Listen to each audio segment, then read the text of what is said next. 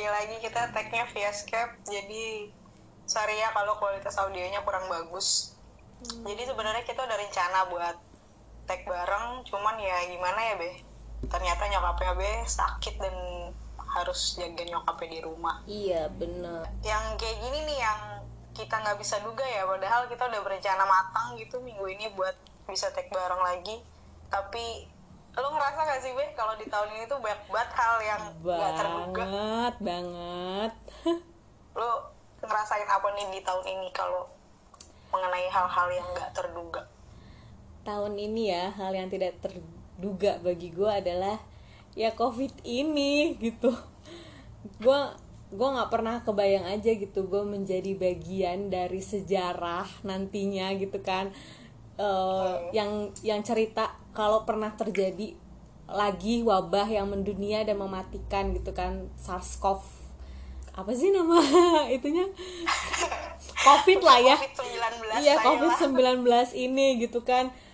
Eh ya gitulah terus kayak udah baru aja gitu rasanya kemarin lockdown nggak boleh keluar rumah dan sekarang udah tiba-tiba kayak ngedip itu udah mau 2021 gitu sekali ngedip udah mau 2021 tiba-tiba kan? Iya. Bingung sih gue mesti seneng apa sedih. 2020 nggak berasa apa-apa gitu loh. Kayak tahun yang skip gitu ya? Iya skip gitu. Tapi gue juga maksud gue kayak pas awal-awal banget si covid ini kayak aduh cepet deh 2020 abis.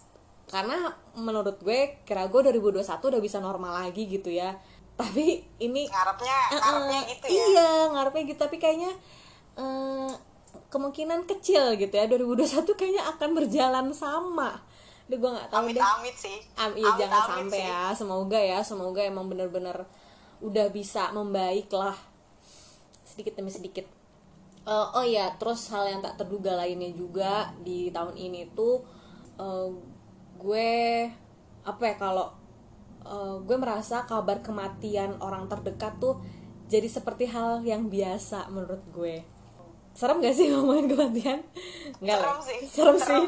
Serem. Sih. Tapi ya itu yang gue rasain. Gue tuh eh kemarin kayak ya ampun gimana ya? Kayak misalnya nggak denger toa masjid deh Bi, yang suka ngumumin orang mati gitu kan.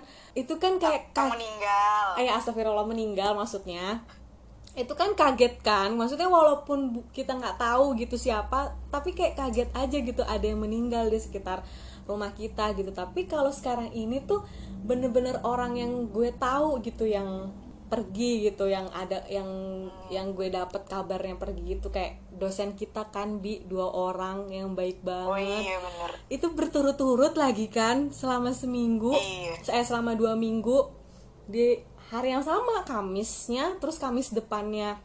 Udah gitu oh iya ya bener juga ya. Iya itu tuh bener-bener deh kata gue ya ampun. Terus gue dapet kabar juga bokapnya teman gue meninggal. Ya Allah gitu. Gue tuh yang apa ya takut kalau misalnya sama sama meninggal gitu tuh gue takut banget deh dari horornya. Ya siapa yang nggak takut? Iya iya gitu. Maksud gue kayak aduh gue nggak kebayang gitu. Tapi kalau sekarang tuh gue jadi kayak bener-bener disuruh buka mata gitu. Kayak siapa pun kapan pun gitu nggak ada yang tahu umurnya sampai di mana. Kayak ya lu bener-bener udah harus siap-siap aja gitu. Iya sih. Iya gitu kan. Itu terlalu serius ya. Terlalu menegangkan ya. Yang gue ceritain. Enggak sih. Emang emang lagi masanya kayak gitu gak sih ya itulah hal-hal yang nggak bisa kita duga gitu kan Iya bener banget. Yang biasanya kan kita apa ya? Ya gitu kan, nggak biasa. Ka- apa dapat kabar yang tidak mengenakan secara terus menerus gitu kan? Terus Mm-mm. eh, dan lagi di tahun ini gue dapet kabar sepupu gue tuh didiagnosis autoimun. nah itu tuh nah itu penyakit yang kayak selain covid kayaknya di tahun ini tuh lumayan apa ya Jadi- di kuping gue tuh lumayan nyampe gitu loh. Jadi ini ya maksudnya kayak banyak juga omongan soal autoimun ya sekarang-sekarang ini ya. Mm-mm. nah itu tuh kayak gimana sih sebenarnya? Eh, mungkin gini kali. Eh, jadi kan si covid ini kan nyerang apa imun kita kan. Ya kan maksudnya kayak eh, sering banget tuh yang dibilang jaga imunitas diri segala macam dan lain-lain. Nah jadi tuh mungkin untuk orang-orang yang punya penyakit autoimun ini tuh jadi lebih gimana ya kayak lebih dangerous lagi. Karena autoimun ini imun dia sendiri aja tuh nggak bisa melindungi diri dia gitu bi. Jadi kan tubuh kita ini dilindungi sama kumpulan-kumpulan eh, imun yang kayak sa- mereka tuh saling gabung buat apa ya kayak nangkal penyakit virus gitu. Itu kan au- itu kan imun kita kan yang bekerja kan. Nah autoimun dia itu eh, si sel yang sebagai yang melindungi itu dia tuh gagal menerima itu. Jadi kayak malfungsi gitu loh. Jadi dia malah nyerang balik ke sel-sel temennya yang lain. Itu autoimun. Iya jadi nih gue baca ya di alodokter.com autoimun itu adalah kondisi ketika sistem kekebalan tubuh seseorang menyerang tubuhnya sendiri gitu. Karena kan normalnya harusnya dia melindungi kita gitu kan. Terus autoimun itu ada macem-macem. Sepupu gue yang baru gue dengar kabarnya itu dia kena rheumatoid arthritis namanya. Jadi tuh dia Hmm. eh, kayak gangguan di eh, sendi tangan sama kaki nyerangnya. Jadi kayak bengkak-bengkak terus nyeri-nyeri gitu. Terus lupus lupus itu tuh juga autoimun. Lupus itu Oh autoimun. itu termasuk autoimun. autoimun. Dan ternyata juga gue baca diabetes tipe 1 juga termasuk autoimun. Eh, karena kegagalan pankreas gitu buat bekerja. Jadi kayak macem-macem si autoimun tuh eh, punya namanya sendiri berdasarkan dari yang dia serang gitu di dalam tubuh jadi sepupu gue ini kena eh, tadi yang gue bilang rheumatoid arthritis gitu. Gue baru dengar kabarnya kemarin. Terus eh, dan gue juga punya sepupu yang lain yang kena lupus juga. Eh, gue dapet kabar sepupu gue yang kena lupus itu tahun 2016 ketika gue lagi skripsian. Dan sekarang ketika gue lagi nesis gue dapet kabar sepupu gue kena eh, RA itu tadi. Jadi ada dua. Tapi ini orang yang berbeda. Kalau yang kemarin di episode kemarin gue ada cerita gue pernah jealous sama kakak sepupu gue yang deket sama adik kecil gue. Itu tuh dia yang kena lupus bi. Oh berarti maksudnya deket dong ya? Masih tinggal di Bogor juga? iya masih tinggal di Bogor juga. Kita suka eh, kumpul bareng gitu kan. Makanya kemarin dengar kabar itu keluarga kita kayak ya ampun sedih banget gitu. Kayak merenung gitu gue kayak eh, kenapa sih orang baik selalu dapet cobaan yang seberat itu gitu ya gue kalau mikirin soal kayak ya ampun kalau gue yang kena kayak gitu kayaknya wah gila sih gue udah gue udah nggak sanggup kayaknya gue tuh kemarin juga sempet Ya makanya Tuhan pilihnya orang, yang sanggup Iya, lah. bener mungkin banget. kan Tuhan ngasih orang yang nggak sanggup. gue kemarin kan sempet ngechat dia juga gitu kan gue kayak udah langsung panik gitu bi gue cari video tentang RA terus gue lihat eh, kan nggak ada obatnya si autoimun ini belum ada obatnya Eh, jadi tuh penyelesaiannya ya cuman minum obat untuk mengatasi rasa sakitnya itu untuk meredakan aja gitu. Eh sepupu gue yang lupus udah dua kali operasi sendi di pinggul. Itu karena udah kropos gitu sendinya. Dia tuh kemarin udah pernah udah sampai lumpuh total. Nggak bisa ngapa-ngapain akhirnya operasi eh, di pinggul kanan kirinya biar seenggaknya dia bisa eh, kayak ngegerakin badannya gitu duduk untuk duduk biar bi- dia bisa duduk. Sekarang sih dia di kursi roda dan kadang kalau lagi emang membaik eh, badannya dia bisa jalan pakai tongkat gitu. Nah kan maksud gue gue udah ngelihat nih sepupu gue yang lupus ini gitu kan sampai parah banget gini. Makanya gue ke sepupu gue yang RA ini gue tuh langsung panik gitu kan gue ngechat aku ngeliat video eh, orang yang struggling sama RA gitu kan. Dia itu eh, bisa membaik maksudnya bisa lebih baik dan bisa malah sehat. Itu dia ngelakuin diet sesuai golongan darah. Terus gue bilang harus terapinya renang. Udah gitu sering-sering berjemur. Gue tuh kayak udah gue list-list gitu kan. Maksud gue juga sebenarnya seharusnya mungkin dia lebih tahu ya sebenarnya. Karena kan dia yang Iya. kena penyakitnya. Tapi gue kayak kayak gue list gini gini gini gini. Terus dia yang kayak "Eh, iya iya mi tenang. Gak parah banget kok. Masih bisa diatasi gitu katanya. Kalau kalaupun memburuk juga mungkin eh, aku udah stres kata dia. Tapi makasih ya kata dia. Udah udah care gitu kan kata dia. Terus kayak "Ya ampun gue sedih banget. Tapi untungnya dia nggak kayak lu ya Suzon ya yang diperhatiin. Tiba-tiba malah jadi apaan sih nih orang merhatiin gue sampai segitunya banget. Nggak kayak lu ya untungnya ya. Eh enggak tapi kalau misalnya emang yang merhatiin adalah orang yang gue kenal saudara gue ya gue nggak apa-apa lah. Kecuali orang yang tiba-tiba random terus tiba-tiba yang nggak akrab sama gue terus tiba-tiba kayak sok-sokan perhatian itu baru langsung gue kayak apa sih lo? Gue langsung kayak gitu sih pasti. Ya gitu sih. Gue yang tidak terduga yang baru aja terjadi. Lo gimana nah kalau ngomongin soal covid sih gue juga mengalami apa ya hal yang gak terduga juga sih sebenarnya. Gue takut nih sama si covid ini. Cuman kan karena gue kerjanya di sektor yang gak kena psbb di Jakarta jadi ya mau nggak mau kan gue tetap keluar rumah. Karena kan ya mau nggak mau gue tetap kerja karena Hmm. sektornya kan nggak di psbb-in jadi gue tetap ke kantor Hmm. gitu. Dan kantor gue juga udah nyoba macem-macem cara lah ya buat hindarin si covid ini di lingkungan kantor gue karena kan kantor gue bukan yang sendirian karena kita ada kerja sama sama kontraktor apa segala macam karena kan gue di proyek kan.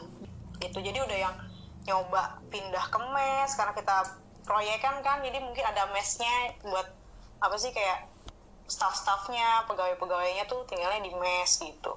Terus udah nyoba sampai balik lagi ke kantor terus sampai bener-bener yang lockdown dua minggu kantornya nggak dibuka proyeknya nggak dibuka proyeknya nggak jalan tuh juga udah pernah gitu. Terus sampai yang pekerja-pekerjanya semuanya di mes doang gitu. Nggak ada sama sekali kerjaan di lapang gitu. Karena waktu itu sempet ada yang pegawai lapangnya tuh kena covid juga positif. Satu orang dari sekian banyak pekerja di lapang itu kan proyeknya gede ya? Iya iya. Yang kena cuma satu dan itu benar-benar kita langsung lockdown dua minggu. Hmm. gitu. Sampai akhirnya gara-gara kejadian itu kita jadi di rapid rutin dua minggu sekali. Hmm. nah ini sih yang selalu bikin gue deg-degan iya, sebenarnya. iya, iya. jadi setiap dua minggu kan gue deg-degan mulu ya. Takut inilah takut itulah. Terus di rapid yang pertama nih gue non reaktif di rapid yang kedua sama gue non reaktif juga. Di rapid yang ketiga jeng jeng gue reaktif. Serius? Serius? Terus? panik orang sekantor. Panik karena cuman gue yang reaktif. Ah, ah, ah. dari sekantor itu cuman Iya. gue yang reaktif. Ah, dan di hari itu juga gue langsung kan itu rapid pagi ya? Hmm. dan sorenya gue langsung swab. Terus wah gila sih itu nunggu hasil swab dua hari. Aja Iya. tuh rasanya wah. Mules kayak orang lagi mau disuruh naik ke atas panggung lu disuruh oh pokoknya kayak Iya, orang iya. mau naik ke panggung deh mulesnya Uh-huh. tapi itu selama dua hari lu bayangin dah Uh-uh. lu sholat otak lu mikirin aduh gue iya, iya, aktif iya, iya. gitu kan Uh-huh. karena gue belum ngerti nih Iya, si iya. rapid itu kerjanya gimana gitu kan Hmm. mana gue mikirin tuh kayak aduh gue kemarin habis ketemu siapa aja ya Hmm. kasihan deh orang-orang yang habis ketemu sama gue Hmm. gitu kayak yang di kantor gue aja yang kayak ngambil dokumen atau gue numpang ngeprint atau apa yang nganterin gue rapid yang Hmm. semobil sama gue rapid itu semuanya suruh WFH gara-gara gue reaktif. Eh itu udah ketemu gue belum? Kita udah ketemu belum? Belum. Belum. Terus kan itu reaktif tuh gue yang pertama. Terus dua minggu kemudian kan gue rapid lagi tuh berarti. ya kan? Nah begitu gue rapid lagi tetap gue reaktif. Eh jadi kan lu eh, rapid reaktif terus di swab hasil swab itu? Negatif. Oh negatif udah negatif. Udah nih kan yang nungguin hasil dua hari terus negatif Heeh. hasilnya alhamdulillah ya kan. Udah tuh gue boleh masuk kantor lagi ya kan. Terus dua minggu lagi kan itu kan hasilnya misalkan gue tes waktu itu hari eh, Senin. Terus keluar tuh misalkan hari Kamis tuh. Nah hari Jumatnya tuh gue udah bisa masuk kantor lagi gitu. Nah berarti kan hari Senin kemudiannya gue rapid lagi tuh ya kan? Karena memang udah kegiatan rutin lah di kantor gue gitu jadinya. Rapid lagi tetap gue masih reaktif. Swab lagi gue untuk yang kedua kali. Jadi tuh gue ngerasain tuh gimana hidung gue dicolok-colok. Tapi saat lo reaktif itu lo ada yang ngerasa yang aneh nggak sebenarnya di badan lo enggak. Nggak ada biasa aja gitu ya? Biasa aja gue normal-normal aja. Gue makanya gue juga bingung kan. gue mikirin Iya. langsung kayak kok gue bisa reaktif Iya, ya? dari bisa mana reaktif? gitu. Demam gue enggak suhu gue normal. Batuk apalagi enggak alhamdulillah. Flu enggak juga. Radang tenggorokan juga enggak gitu. Terus diare juga enggak mual juga enggak gitu. Jadi gue juga bingung kan aduh gue reaktif dari mana ya gitu kan. Terus gue reaktif yang kedua kali ya sama. Hmm. sorenya gue langsung swab lagi kan. Mm, mm, keluar lagi tuh hasilnya dua hari kemudian gitu. Gue tapi yang untuk yang yang kedua ini gue udah nggak apa ya gue udah nggak sepanik yang pertama. Iya. karena gue udah paham. Maksudnya gue udah agak paham oh iya ya reaktif ya udah nggak apa-apa lah gitu. Karena reaktifnya kan kalau reaktif tuh ada IgG sama IgM ininya kan. Apa kayak pendeteksinya. Kalau IgG itu berarti dia udah dalam tahap penyembuhan atau udah pernah kena sebelumnya cuman udah sembuh gitu nah itu tuh lagi masa masa tahap penyembuhan gitu atau antibodinya lagi jelek mm. gitu. Nah kalau yang IgM itu pada saat itu emang lo reaktif dan ada gejalanya misalkan gitu atau di badan lo tuh ada sesuatu apa penyakit apa dan itu emang positif lo kena penyakit suatu tapi belum tentu covid Mm. gitu. Nah gue IgG, oh IgG ya berarti yang IgG kan IgG sama IgM. Heeh, Nah abis itu kan gue swab lagi nih, heeh, heeh. gue nungguin hasil swab lagi tuh. Nah begitu hasil swab gue keluar, gue minta sama emang gue minta sih sama yang ngurusin dari kantor gue untuk sekalian buat MCU apa segala macem gitu. Begitu gue ketemu dokternya, gue tanya kan, "E, kenapa sih gue kok e, reaktif terus? Hmm. Tapi nggak ada gejala apa-apa dan kalau di swab hasilnya juga negatif gitu. Udah dua kali nih kayak gini gitu. Itu kenapa gue tanya gitu kan terus kata dokternya ya itu karena antibodinya lagi jelek aja di saat itu. Hmm. tuh bukan berarti karena rapid itu kan bukan berarti eh, menentukan lo covid atau enggak gitu tapi menentukan antibodi lu tuh lagi bagus atau enggak atau ada suatu penyakit yang ada di dalam tubuh lu karena kan ngambilnya dari darah. Hmm. Ya kan? Hmm. otomatis kan semua penyakit yang ada di tubuh lu terdeteksi dari Iya, darah itu. Eh, menurut si dokternya rapid itu juga tidak bisa sebenarnya tidak bisa dipatokan untuk menjadi eh, apa ya kayak oh lu covid nih gitu. Pas lo dibilang reaktif juga lu belum tentu lu covid gitu. Eh, kalau misalnya yang kayak tiba-tiba ada staff maksudnya tiba-tiba kantor di lockdown karena ada yang reaktif itu tuh reaktif hasil rapid atau swab? Kalau reaktif itu sebutan buat rapid kalau swab itu sebutannya positif atau negatif. Nah yang menentukan lo covid atau tidak itu hasil swab, swab. karena lo menentukan lo positif uh, positif covid atau tidak gitu. Kalau si rapid itu namanya reaktif dan non reaktif Hmm. kenapa kayak gitu? Karena kan dia cuman mereaksi apa yang ada di dalam tubuh lo. Hmm, ya, ya, gitu ya, dari ya, si ya. darah itu gitu. Nah kenapa? Itu juga kenapa gue bisa dua kali reaktif ya karena antibodi gue jelek. Hmm. tuh bukannya karena gue covid. Itu jadi itu lebih kayak sinyal pertama yang dikasih badan lo buat ngasih tahu untuk tahap ke selanjutnya gitu loh. Nah tahap selanjutnya itu adalah si swab itu.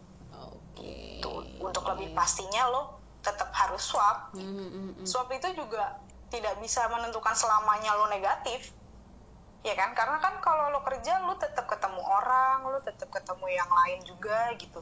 Nah itu bisa aja ketika lo misalkan lo swab nih hari Senin Hmm. hari Kamis hasil lo keluar.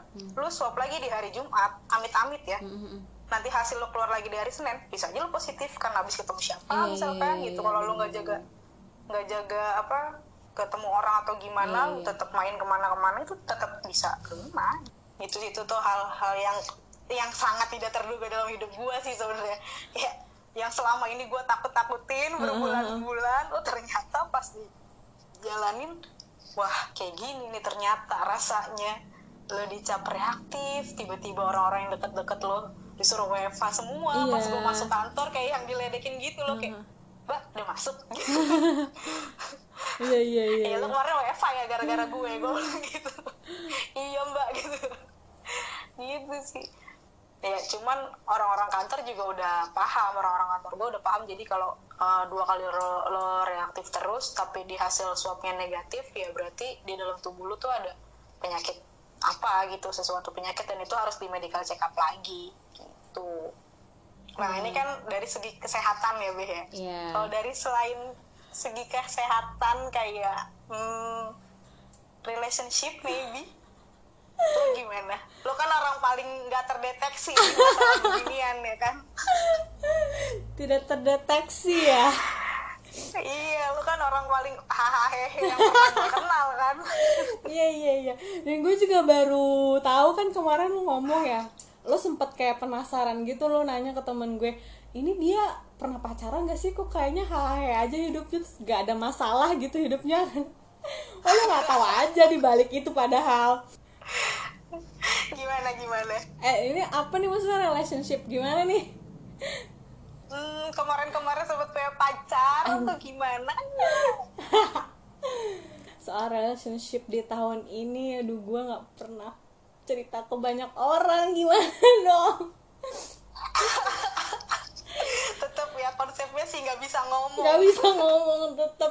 Padahal di podcast udah episode berapa coba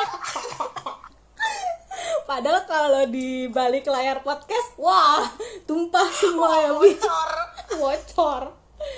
Oke oke gue gue ceritain dikit kali ya. Hmm. kalau soal membicarakan soal hubungan di tahun 2020 ini gue dapat pelajaran baru lagi. Dan eh, pelajarannya tuh apa? Jadi gue harus bisa menerima kenyataan gitu menerima kenyataan kalau gue ternyata tidak bisa melanjutkan suatu hubungan dengan seseorang. Dan itu tuh terjadi persis sebelum psbb covid bi. Jadi kayak double gitu nggak lu? Kayak kena mental breakdownnya gitu. Berat ya. Lebay banget ya pakai mental breakdown segala. Eh kalau misal juga kayak misal ada yang dengar gitu ya nanti eh, terus komen ya lalu gitu doang lebay banget gitu tapi buat gue tidak gitu ya kan bi untuk ya, seorang orang beda-beda Iya, lah. kemampuan menanggapi suatu hal ya beda-beda pasti. Iya makanya. Karena kenapa gue kayak gitu? Karena eh, si hubungan ini eh, waktu mau mulai gitu tuh gue bisa dibilang susah payah banget bi buat ngeyakinin diri gue kalau oh oke gue mau coba deh sama dia gitu. Gue mau gue bisa kayaknya sama orang ini. Maksudnya kayak gue tuh susah gitu bi. Buat deket sama orang tuh gue susah banget. Jadi eh iyalah gue deketin lo aja susah. Iya. Udah ada ceritanya belum sih? Udah ada ya di episode 1 ya? Iya. iya jadi eh, susahnya tuh karena untuk mulai aja gue susah. Nah ketika gue dihadapkan dengan kenyataan kalau misalnya ternyata gue nggak bisa lanjut lagi sama orang ini gitu. Itu susah lagi gitu buat gue balik ke default gue sebelumnya yang biasa sendiri gitu. Karena ada teman gue pernah bilang gini kalau tuh terlalu mandiri orangnya kata dia gitu kan. Jadi kalau ada orang yang mau deketin lu juga lu nya malah jadi cuek gitu dan orang tuh jadinya kayak nggak jadi gitu gitu. Gitu teman gue pernah bilang gitu. Nah kenapa gue kayak gitu? Ya itu karena eh ya dasarnya gue ya sering juga gue bilang gue tuh emang susah ya percaya sama orang. Jadi gue kalau misalnya gue ngerasa gue sendi bisa aja sendiri ya udah gue sendiri aja gitu. Gue menghindari deh yang namanya uh, minta tolong ke lo gitu. Kayak misalnya gue waktu kita belum uh, in touch lagi gitu kan. Temenan.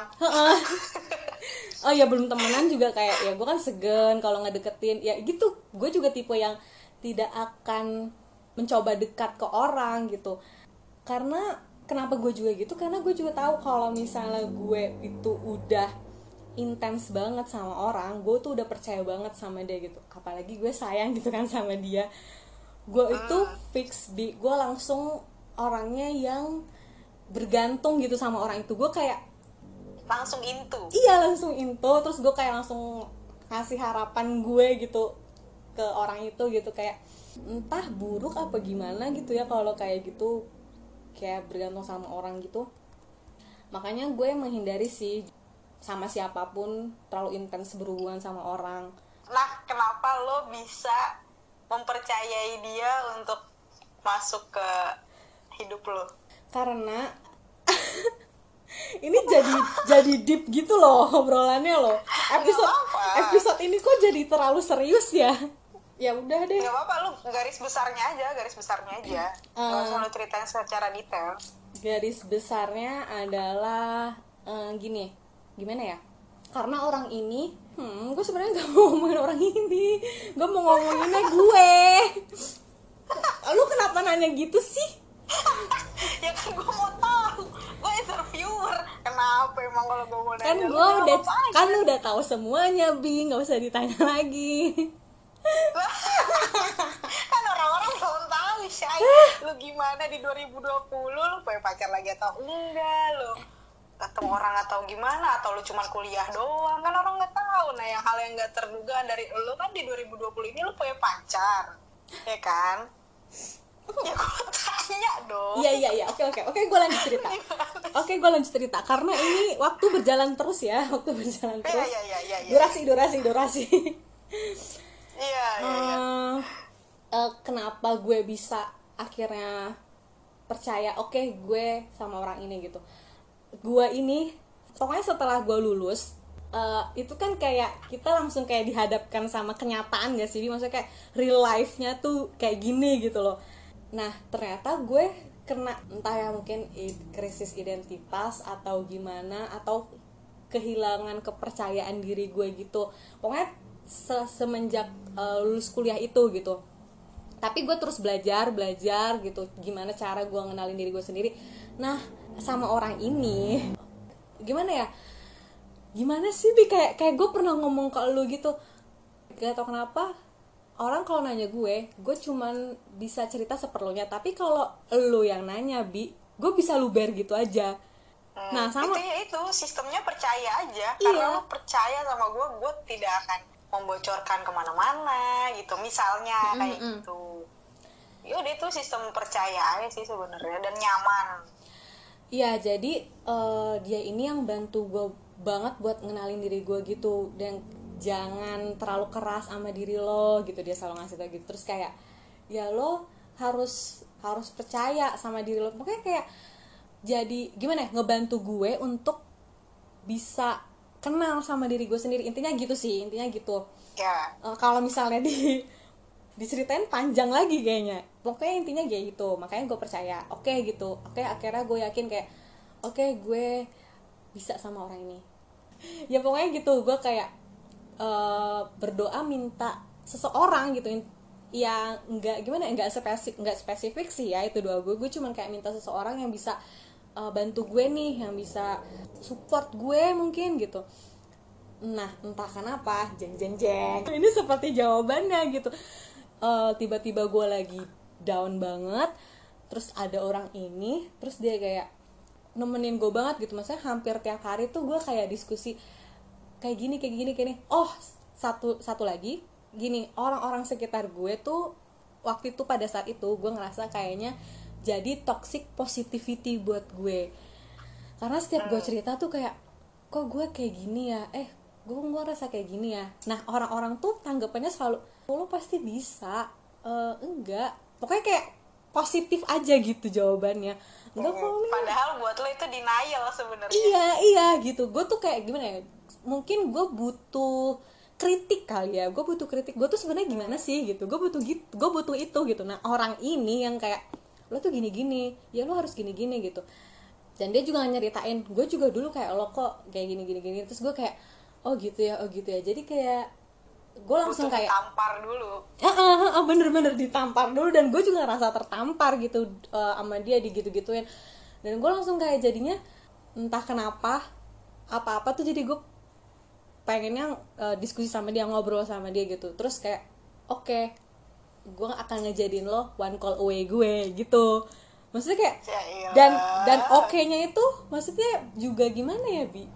Susah juga buat gue oke gue percaya sama lo gitu. Itu juga susah gitu buat gue kayak gue juga awalnya mikir kayak ini orang sebenarnya niatnya apa sih? Ini orang sebenarnya maksudnya apa sih? gitu. Tapi dia ya ya nice aja gitu ke gue selalu nice aja ke gue sikapnya. Jadi kayak akhirnya oke deh gue mulai sama orang ini. Oke deh gue coba sama orang ini. Gitu bi. Udah kita cukupkan selesai. Lo aja gimana relationship lo di 2020 ini? Buat gue pribadi sih tahun ini tuh tahun yang cukup banyak surprise-nya ya buat gue Hmm, padahal di tahun 2019 tuh hidup gue kayak tenang gitu. Cool fokus ya kan? Kerjaan alhamdulillah. Iya, iya, iya. kesehatan juga alhamdulillah ya kan? Ah. walaupun ada sih ya momen-momen gue nganggur tiga bulan gitu. Cuman ya tetep aja santai. Gue bawaannya tuh santai banget. Mungkin juga kayaknya buat temen-temen gue mungkin agak gue agak menghilang kali ya dari peradaban gitu ya itu sih cuman gara-gara kerjaan aja karena kerjaan gue di 2019 tuh agak susah dapet jatah libur gitu karena seminggu tuh dapetnya cuman satu kali dan gak boleh di weekend. Ya jarang lah gue ada waktu buat main atau segala macem gitu. Jadi tenang-tenang aja hidup gue gitu. Menikmati aja tenang gitu. Nggak ada masalah yang serius-serius banget gitu. Nah di tahun ini nih gue roller coaster sih hidup gue. Roller coaster buat lo ya.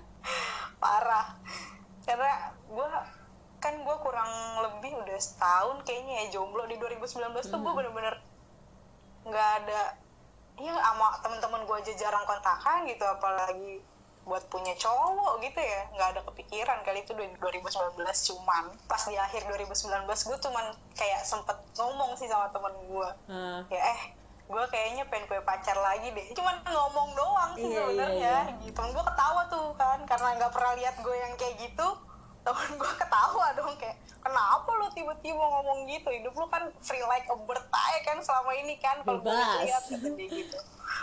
Terus iya nggak tahu. Gue kayak lagi tiba-tiba kepikiran aja kayaknya kalau gue punya pacar lagi gimana ya? Gitu. Terus eh tahu-tahu di awal eh di akhir banget 2019 mau ke 2020 tuh teman gue ngenalin. Jadi dia udah punya cowok. Nah dia tuh si cowoknya ini punya temen. Nah gue dikenalin lah sama si temennya itu gitu. Udah tuh akhirnya gue yang mulai kayak ayolah gitu. Terus PDKT tuh dua bulan ya kan. Terus kayak PDKT dua bulan tuh kayak gue masih kayak mes sama diri gue sendiri gitu loh. Iya, iya. wah gila. Akhirnya gue deket lagi sama cowok nih beneran gak sih? gitu apa ya kayak meragukan diri sendiri juga sih sebenarnya gue kayak bisa gak ya gue pacaran lagi? gitu. Terus akhirnya ya udah gue coba buat pacaran lagi kan akhirnya jadian tuh. Nah selama jadian ini nih wah Hmm. sumpah sih. Ini roller coaster gue lebih parah. Eh, tadi tadi lu, tadi lu, gue mau ngasih tahu kalau lo diibaratkan roller coaster, kalau di gue, eh, di relationship gue, ibaratkan histeria dari atas langsung sung ke bawah gitu kan, wah gila, gue berasa hilang perut gue. ya udah lanjut lanjut lagi ceritanya. Iya kayak roller coaster yang sambil ditutup mata lo ya kan yang melewati lorong gelap lah apa terus lo jungkir balik puter balik apa segala macam. Itu wah parah sih. Ini hubungan gue yang terparah sih. Sampai gue yang gue kan orang yang tidak pernah curhat masalah cowok ya ke orang lain. Mau sedekat apa pun gue gue tuh kalau mulut gue nggak kebuka ya gue nggak akan cerita gitu Iya. masalah cowok. Karena gue ngerasanya bisa handle sendiri lah masalah cowok mah gitu. Mm-hmm. ini enggak ini gue sampai bener-bener curhat ke sahabat gue kayak saking gue nggak bisa handle. Terus sampai sahabat gue tuh menanggapi yang kayak gila sih Bi, ini toksik parah sih ini toksik banget kata dia gitu nah untuk masalah toksiknya nanti lah ya kita bisa bahas di episode lain. Itu episode terpisah tuh, bisa nyampe satu jam lebih juga tuh kayaknya, sampai subuh. Sampai subuh, nonstop. ya berapa bulan doang tuh gue sama dia. Gue tahan temen dia sampai berapa bulan doang. Terus akhirnya putus karena ya udah terlalu toksik lah gitu udah. Nggak tahan lah gue ibaratnya gitu. Terus karena sahabat gue tahu gue putus sama itu orang Hmm. terus dia langsung kayak menyarankan lah untuk gue main dating apps. Oke, bener-bener kayak random gitu, jadi kayak tiba-tiba main dating apps. iya kan kayak apaan lagi nih? Gue kok tiba-tiba main dating Eh, apps? tadi gitu lu dari ja- sih gue Jarak dari lo putus sama cowok lo ke dating apps berapa lama? ya dua minggu tiga mingguan gitulah kayaknya Luar biasa ya, Anda semangat juang untuk untuk hubungan, untuk suatu hubungan luar biasa ya. Gue nggak bisa sih, nggak bisa gue. karena sahabat gue ini kayak ya udahlah lu cobain aja lu bakal ketemu orang yang lu nggak nggak pernah duga juga. Lu nggak tahu kan lu bakal ketemu orang yang kayak apa. Karena tuh kalau lu udah main dating apps kayak wah gila ternyata orang tuh banyak ya modelnya banyak ya macemnya gitu. Jadi menurut dia tuh biar kayak ya udah seru-seruan aja lu menghadapi orang tuh buat kayak ya udah gitu untuk ngobrol aja biar nggak larut-larut Iya, galau gitu oh iya buat bantu distract juga sih ya. iya biar ke distract biar ada teman ngobrol apa segala macam gitu nah dia tuh udah main dating apps lama Hmm. si teman gue itu Ah. nah ternyata nggak lama gue main gue udah dapet yang cocok Oke. udah ketemu yang cocok nyambung gue ngobrol nyambung apa segala macam nyambung gitu. Karena ya lu ketemu macam-macam cowok di situ kan ada yang nyambung ada yang enggak gitu ya kan? Mm-mm. pasti orang kan macem-macem lah di situ tuh ada yang aneh gitu-gitu. Nah gue nemu nih satu yang cocok. Temen gue juga sampai kaget gila kata dia itu. Lu pakai pelet apaan? Lu belum main ada sebulan yang cocok aja gue main berbulan-bulan nggak ada yang cocok kata dia gitu. Ya nggak tahu gue kan apa ya kayak ya random juga kan nih sebenarnya gitu. Ya udah akhirnya gue yang ngobrol chat tiap hari gitu intens kayak video call kayak gitu gitu nggak lama sih sebenarnya sebulan terus hilang. Ghosting, ghosting. Ghosting gitu. iya gue kira udah cocok banget kan sama gue kayak ya udahlah gue langsung kayak mau mencoba lagi gitu untuk kayak membuka ya udahlah ayo gitu. Mhm, karena udah ngerasa cocok banget gue juga ya pokoknya kalau dibilang PDKT kayaknya itu mah udah kedalaman kalau menurut gue gitu. Cuman ya tiba-tiba dia ngilang ya gue tahu sih alasan dia ngilang kenapa pada akhirnya gitu. Cuman ya gimana lagi udah Ternyata emang kenapa dia ngilang? Ya dia masih mau mengejar goals goals hidup dia maybe. Hmm. gitu. Oke. Jadi, udah panjang banget cerita gue ntar kalau diceritain. Oke kayak gitulah gue di 2020 dari yang gue jomblo terus tiba-tiba gue punya pacar tiba-tiba putus terus tiba-tiba main dating apps ya kan? Ketemu lagi cowok. Gila ini cowok tiba-tiba ngilang. Udah deh hidup gue nggak tau deh Berarti 2020 lo banyak juga berarti ceritanya. Maksudnya banyak aja gitu kisahnya. Kayak iya kalau flat. dibilang skip untuk hari-harinya mungkin kayak skip cuman Heeh. kalau dilihat-lihat kayak wah roller coasternya parah sih untuk kayak segala macam kayak covid lah terus tiba-tiba gue pacaran di tengah-tengah covid apaan sih gitu Iya iya iya. Kecepat juga ya. Ke, apa eh, event-eventnya tuh cepet gitu terjadi. Oh, dibandingin 2019 mah ya ampun gue kayak tenang banget hidup gue. Gue kerja ya udah kerja aja nggak ada yang mikirin yang lain. Ya gue cari duit cari duit aja gitu. Nggak ada gue kepikiran buat kayak gue punya pacar atau kayak gimana kayak terlalu fokus kerja gitu. Terus tiba-tiba di dua- 2020 omongan gue kayaknya doa banget. Ngerti gak sih? Kayak eh, gue punya, pacar. Tiba-tiba dikasih aja set punya kan? pacar. Heeh. terus tiba-tiba jomblo lagi. Tiba-tiba main dating apps tiba-tiba hilang orangnya. Terus ya udah deh gitu. Sekarang gua jomblo lagi. Welcome to the Ya club. udah. Panjang banget nih cerita gue pokoknya buat kalian yang lagi dengerin tetap jaga kesehatan karena covid itu beneran ada. Buat yang jomblo di tahun ini ya coba aja main dating apps kayak gue